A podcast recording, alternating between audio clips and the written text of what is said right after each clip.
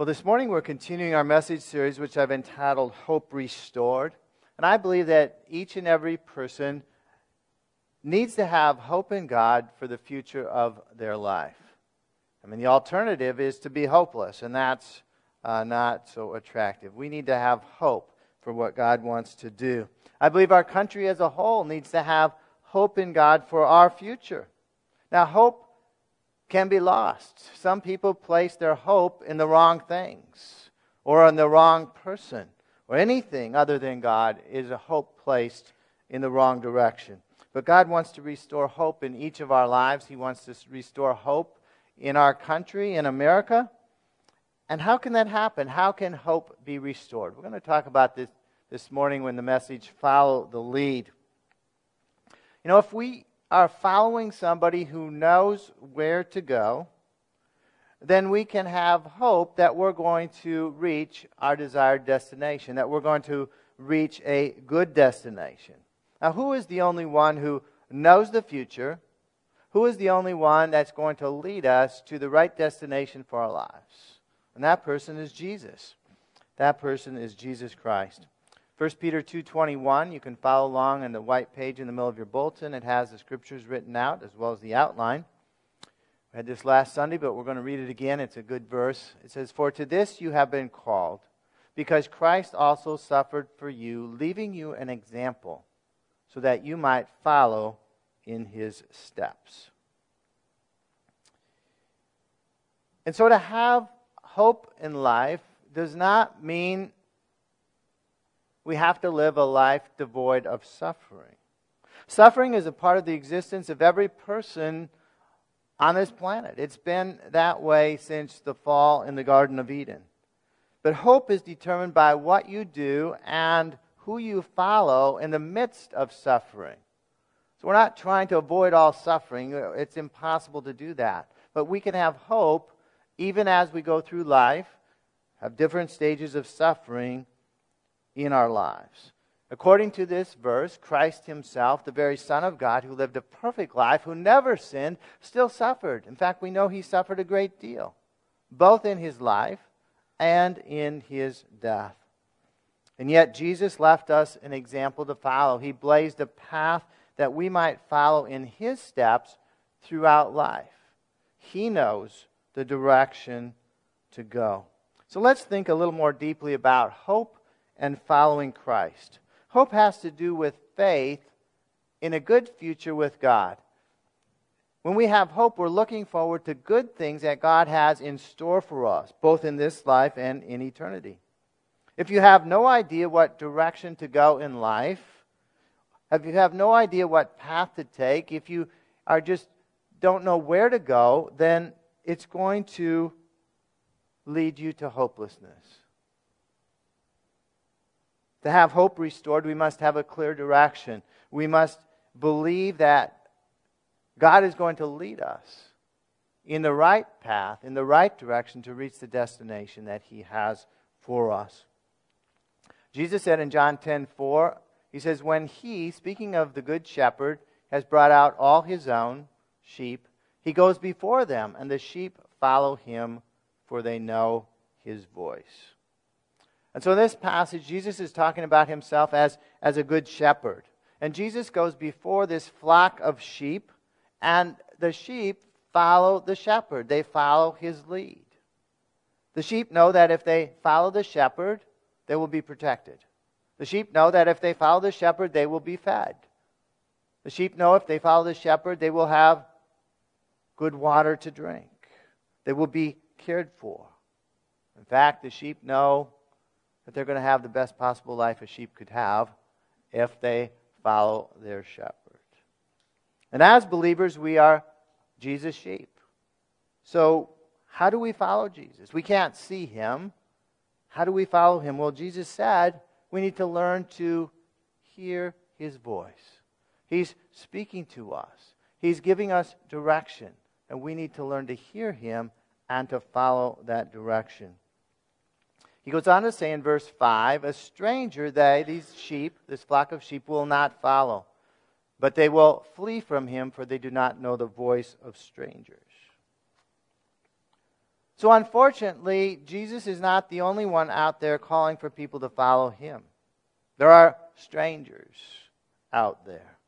And we must learn to distinguish Jesus' voice from the voice of strangers. A stranger will promise you all kinds of good things. A stranger will make those kind of promises, but they will lead you into disaster. They will lead you into hopelessness.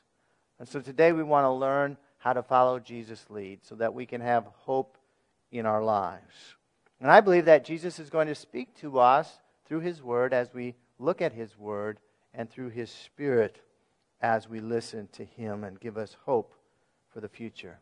So, how do we follow Jesus' lead in our lives? First of all, he calls us to live blamelessly. We're going to be looking at 1 Peter chapters 3 and 4 this morning. Verse 8 says, and I'd encourage you to read those chapters. We're not going to be able to cover all the verses there. He says, finally, in verse 8, all of you have unity of mind, sympathy, brotherly love, a tender heart, and a humble mind.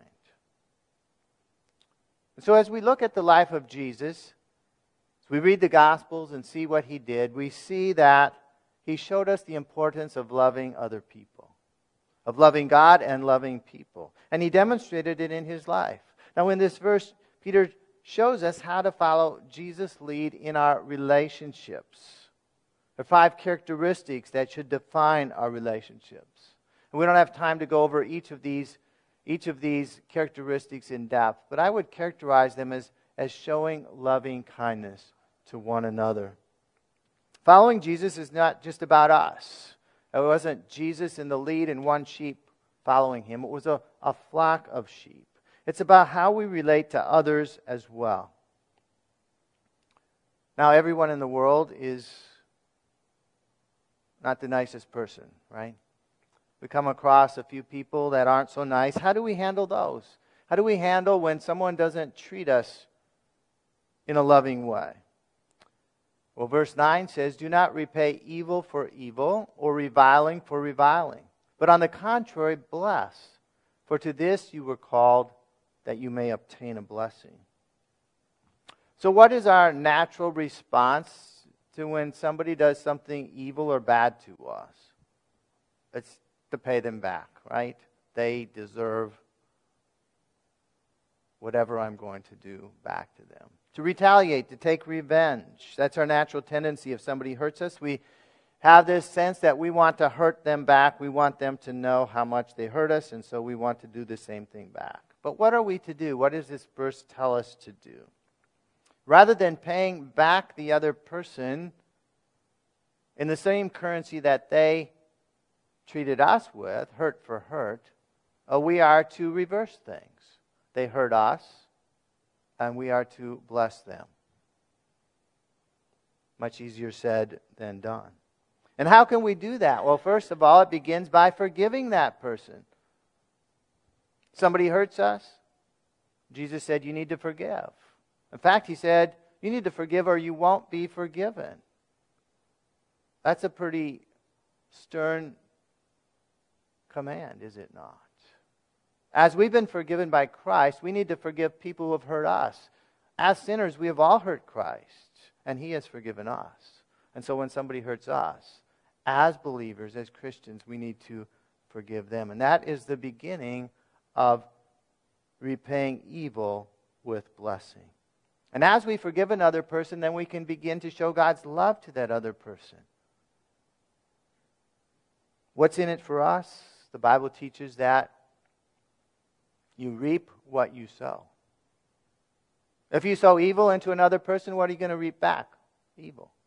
If you sow blessing into another person, what does this verse say? You're going to obtain a blessing.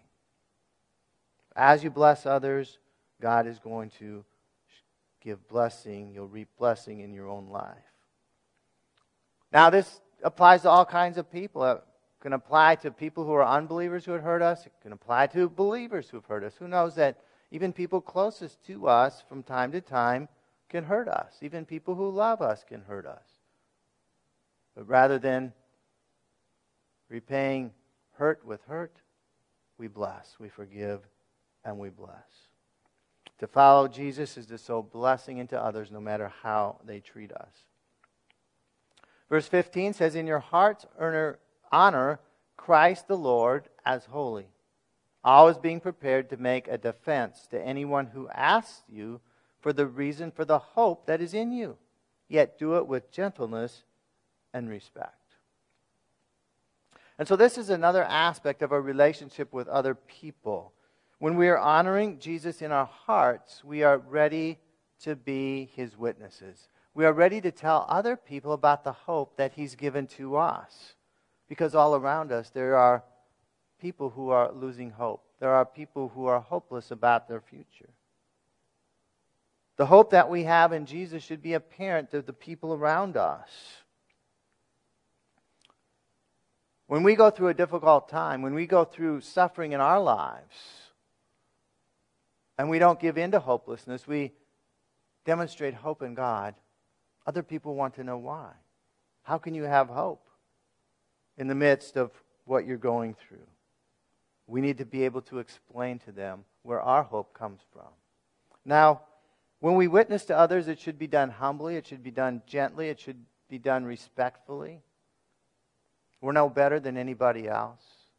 God reached down and He saved us not through anything that we have done, just through His great grace.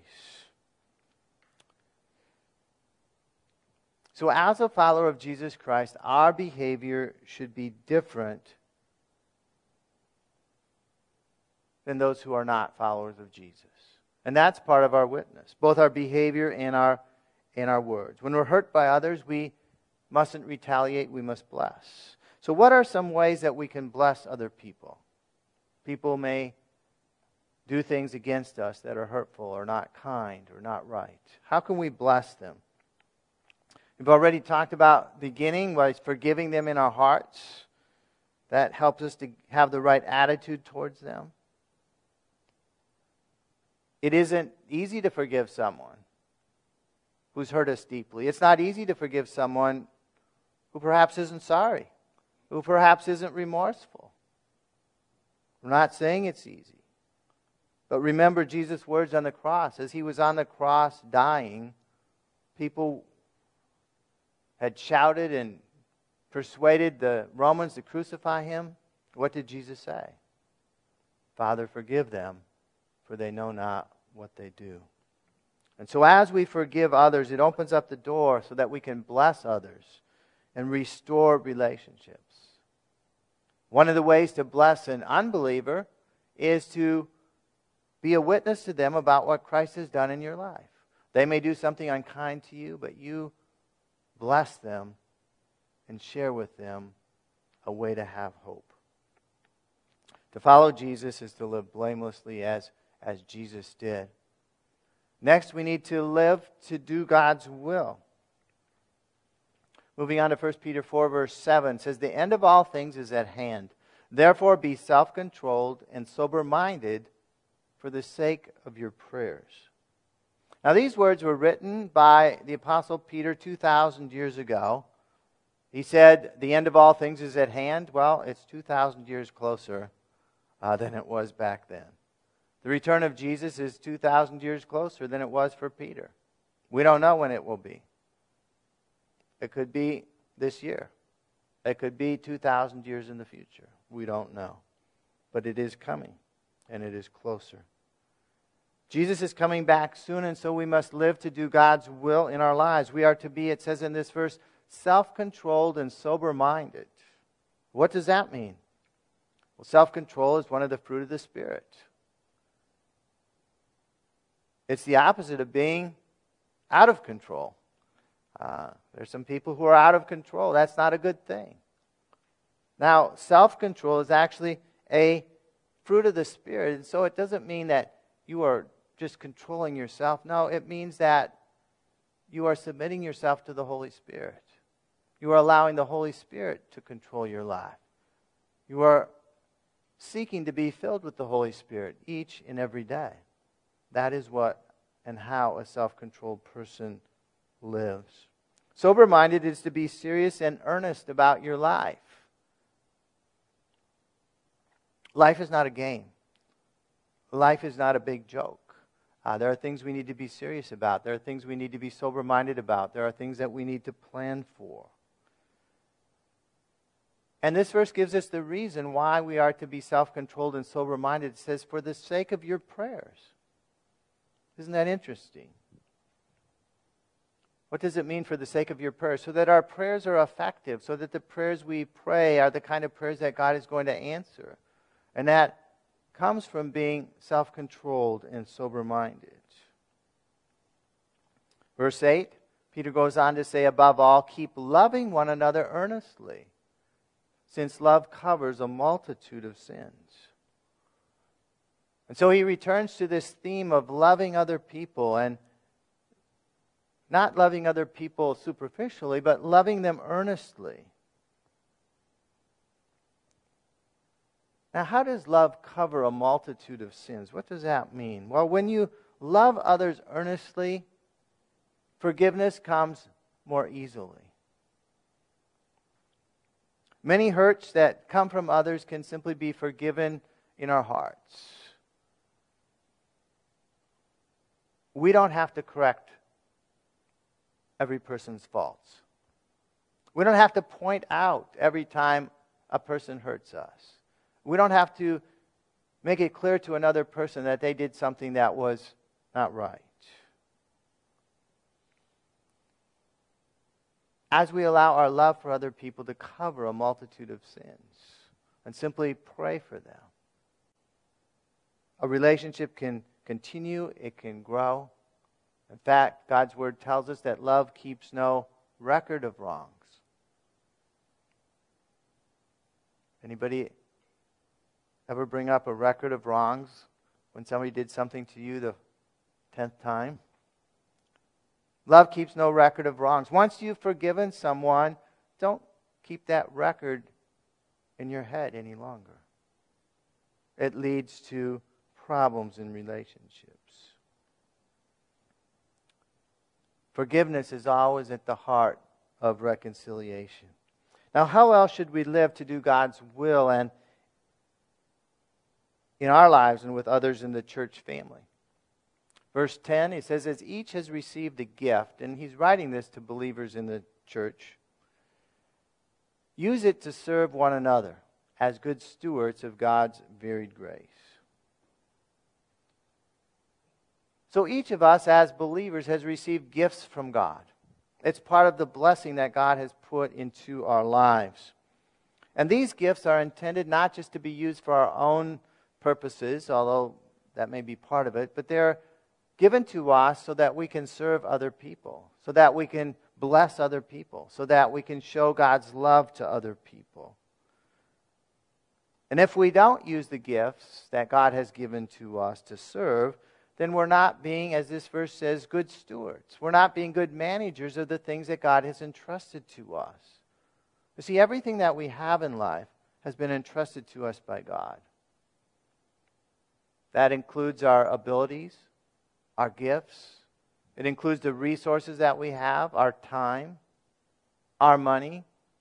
Everything that we have, God has given to us, and we are to use it for His purposes as good stewards of His grace. So, what is the opposite of doing God's will? Well, it's really living to do our own will. It's living to do what we want rather than what God wants. And our natural human tendency is to put ourselves first in life. We are number one. We look out for number one, and we want to do what we think is best for number one. That's me. But God's word tells us that we are to put God first and other people even before ourselves. And as we do that, blessing comes from God. Jesus came to serve people the very Son of God who created everything, came to this earth and he served others. A classic example is Jesus washing the, the feet of the disciples, being a humble servant. Now, the gifts that each one of us has are different. We each are different, and the gifts that we have are different. We may have ability to do different things at different stages of life. But I believe as long as we're alive, God has given each one of us gifts that we can use to bless others.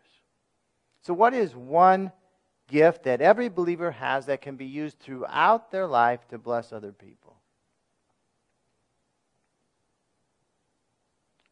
Just let you think about that for a while. I believe that gift is prayer.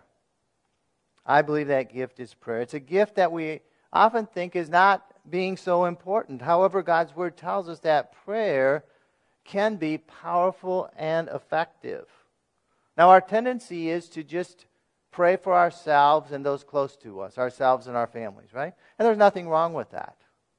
But if that's all we do, perhaps we're missing out on some things that God would have for us to bless others and be blessed in return. Are you praying for those around you in the church family? Are you praying for your workmates? Are you praying for your neighbors? As you pray for them, God can work in their lives, and you are part of bringing God's blessing into their lives. Are you praying for relatives of yours who are not yet saved, who have drifted from God? We can pray for others on our own. We can join together with other believers. Life Church in our different prayer meetings, small groups. It's important for our own spiritual growth and for the growth of others that we are praying for. We live to do God's will. And finally, we are to endure suffering. Oh, this is, this is a great point, right? Uh, we all want to go through suffering, don't we? But 1 Peter 4:12 says, "Beloved, do not be surprised at the fiery trial when it comes upon you to test you, as though something strange were happening to you." So now we come to these tests or trials that God allows into our lives. And he says, "Don't be surprised. Don't be surprised by suffering. Why? Because it's inevitable. It's going to come. It's going to come to each one of us from time to time. Now, there are different periods of time in our lives, sometimes when things seem to be going pretty well, and other times when it really hits us. But it is going to come.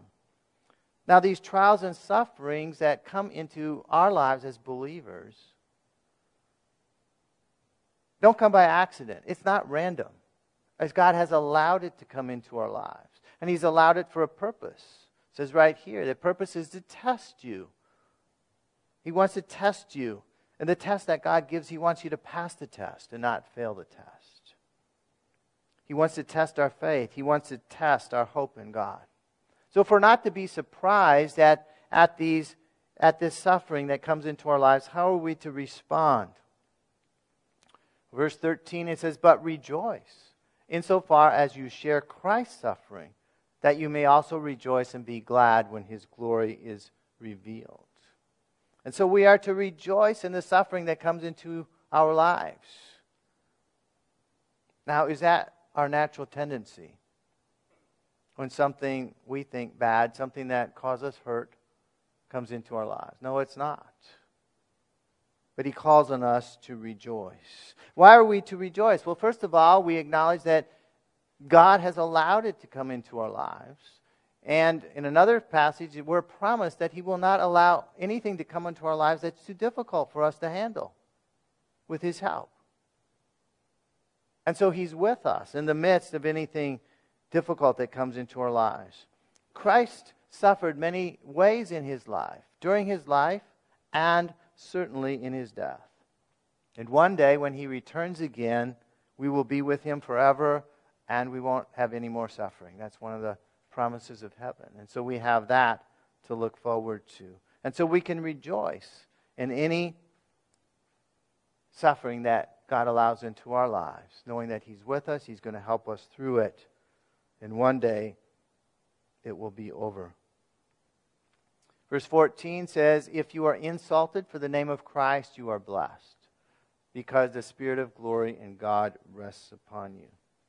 And so, if you or I are insulted for being a Christian, and that's becoming more common these days, it says we are blessed. We are blessed. You see, the Spirit of God is always with us, but He's with you in a special way in the midst of suffering, suffering of any kind. Another name for the Holy Spirit that Jesus gave to the Spirit is a comforter. And so when we suffer, He can comfort us when we endure suffering. We are to rejoice in the suffering that we face in life, knowing that God is going to help us through it, and He's going to be with us through everything that He allows into our lives. So, how should we position ourselves to follow Jesus in suffering? First of all, we're not to be surprised at trials, we should expect them. So instead of saying, oh, no, not again, say, well, I knew this was going to happen. I knew there was going to be another bump in the road. I knew it wasn't going to be smooth sailing to the end of my life. And you've allowed this, God, and you're going to help me through it. We're going to prepare that the next bump in the road, we're going to rejoice. Because God's going to work something good through it. Now, we don't rejoice in the problem. We rejoice that God is with us. We rejoice that God is going to help us through it. We rejoice that God is going to bless us as we go through this trial and test. Now, what happens if we don't trust God in the midst of suffering? Well, we begin to lose hope. We begin to spiral down in hopelessness. When we allow this trial to become so big, this suffering to become so big, it obscures our view of God Himself. We need to see God as greater than anything we may go through in life. And as we do that, we can have hope that He's going to guide us through. Now, when you face a trial in life, it's, it's a good time to ask others in the church family to pray for you. Don't like, I'm going to handle this all by myself, just me and Jesus. Ask somebody else to pray with you or ask others to pray for you. Many ways that you can submit prayer requests on your Connect cards. If we have your Connect information, you get a little text from me every Saturday, right? Reminding you about church. You know, you can reply, text back on that with a prayer request anytime, and I'll see it, and and uh, the prayer groups in the church can pray for it. I mean, you can, if it's confidential, that's fine. If it's not, you can let other people know. But don't neglect the resources of other people that can pray for you in the church family. We've seen many answers to prayers in the past, and we will see more answers in the future. And when people pray for others in the church, they're going to be blessed for praying for you, and you're going to be blessed by the answers to their prayers. And together our faith will grow as God gets the glory. And so today we've We've looked at a couple chapters in 1 Peter that give some practical instructions of how to follow Jesus in our lives. I encourage you to read through both chapters, 1 Peter and 3 and 4 this week, and see what God is speaking to you. He's speaking to different people here, different things. We've covered a lot of things this morning, but some things are going to stand out that God wants to speak to you through this morning. To follow Jesus is to live a blameless life, serving God and loving other people. God is training us to do His will and not to follow our own desires in life. He's given us gifts to use to serve one another.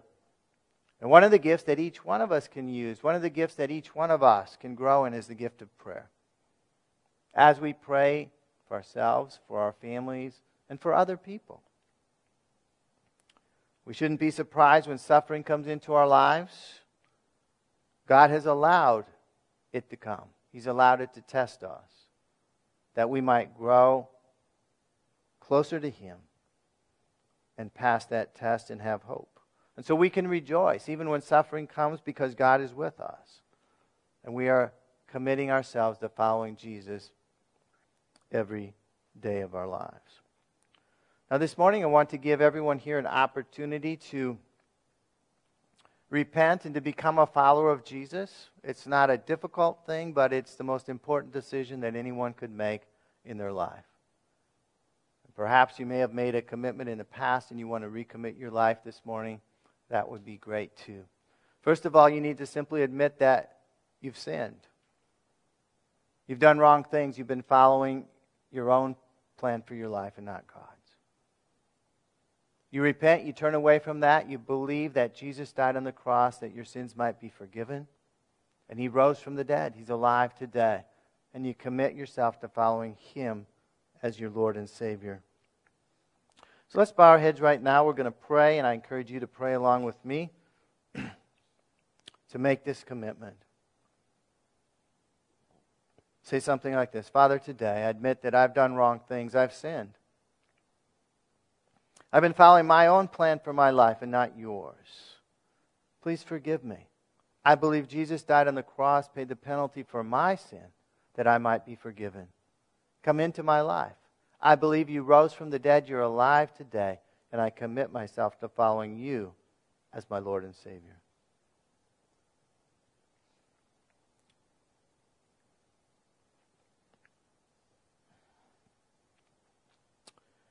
Let's pray as well. Father, we thank you today for your word. We thank you today, God, that Jesus is a good shepherd that leads us. We pray that you'd help us to live blamelessly before you, both in our relationship with you and our relationship with other people. Forgive us for the times when we've had difficulty to forgiving others. Help us to forgive everyone who's hurt us, that we might be forgiven, that we might bless in return for the times when people have hurt and done evil for us. Help us to live to do your will in our lives, not our own. Help us to know your will and to follow that will. God, when suffering comes, and we know it's going to come from time to time, we pray that you'd help us to rejoice, that you're with us, that we're not in this alone. Not only are you with us, but there's other believers who can support us and pray for us. And we're going to make it through. Thank you that Jesus is leading the way. And all we have to do is follow him.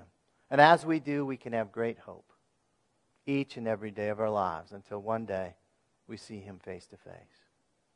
In Jesus' name we pray. Amen.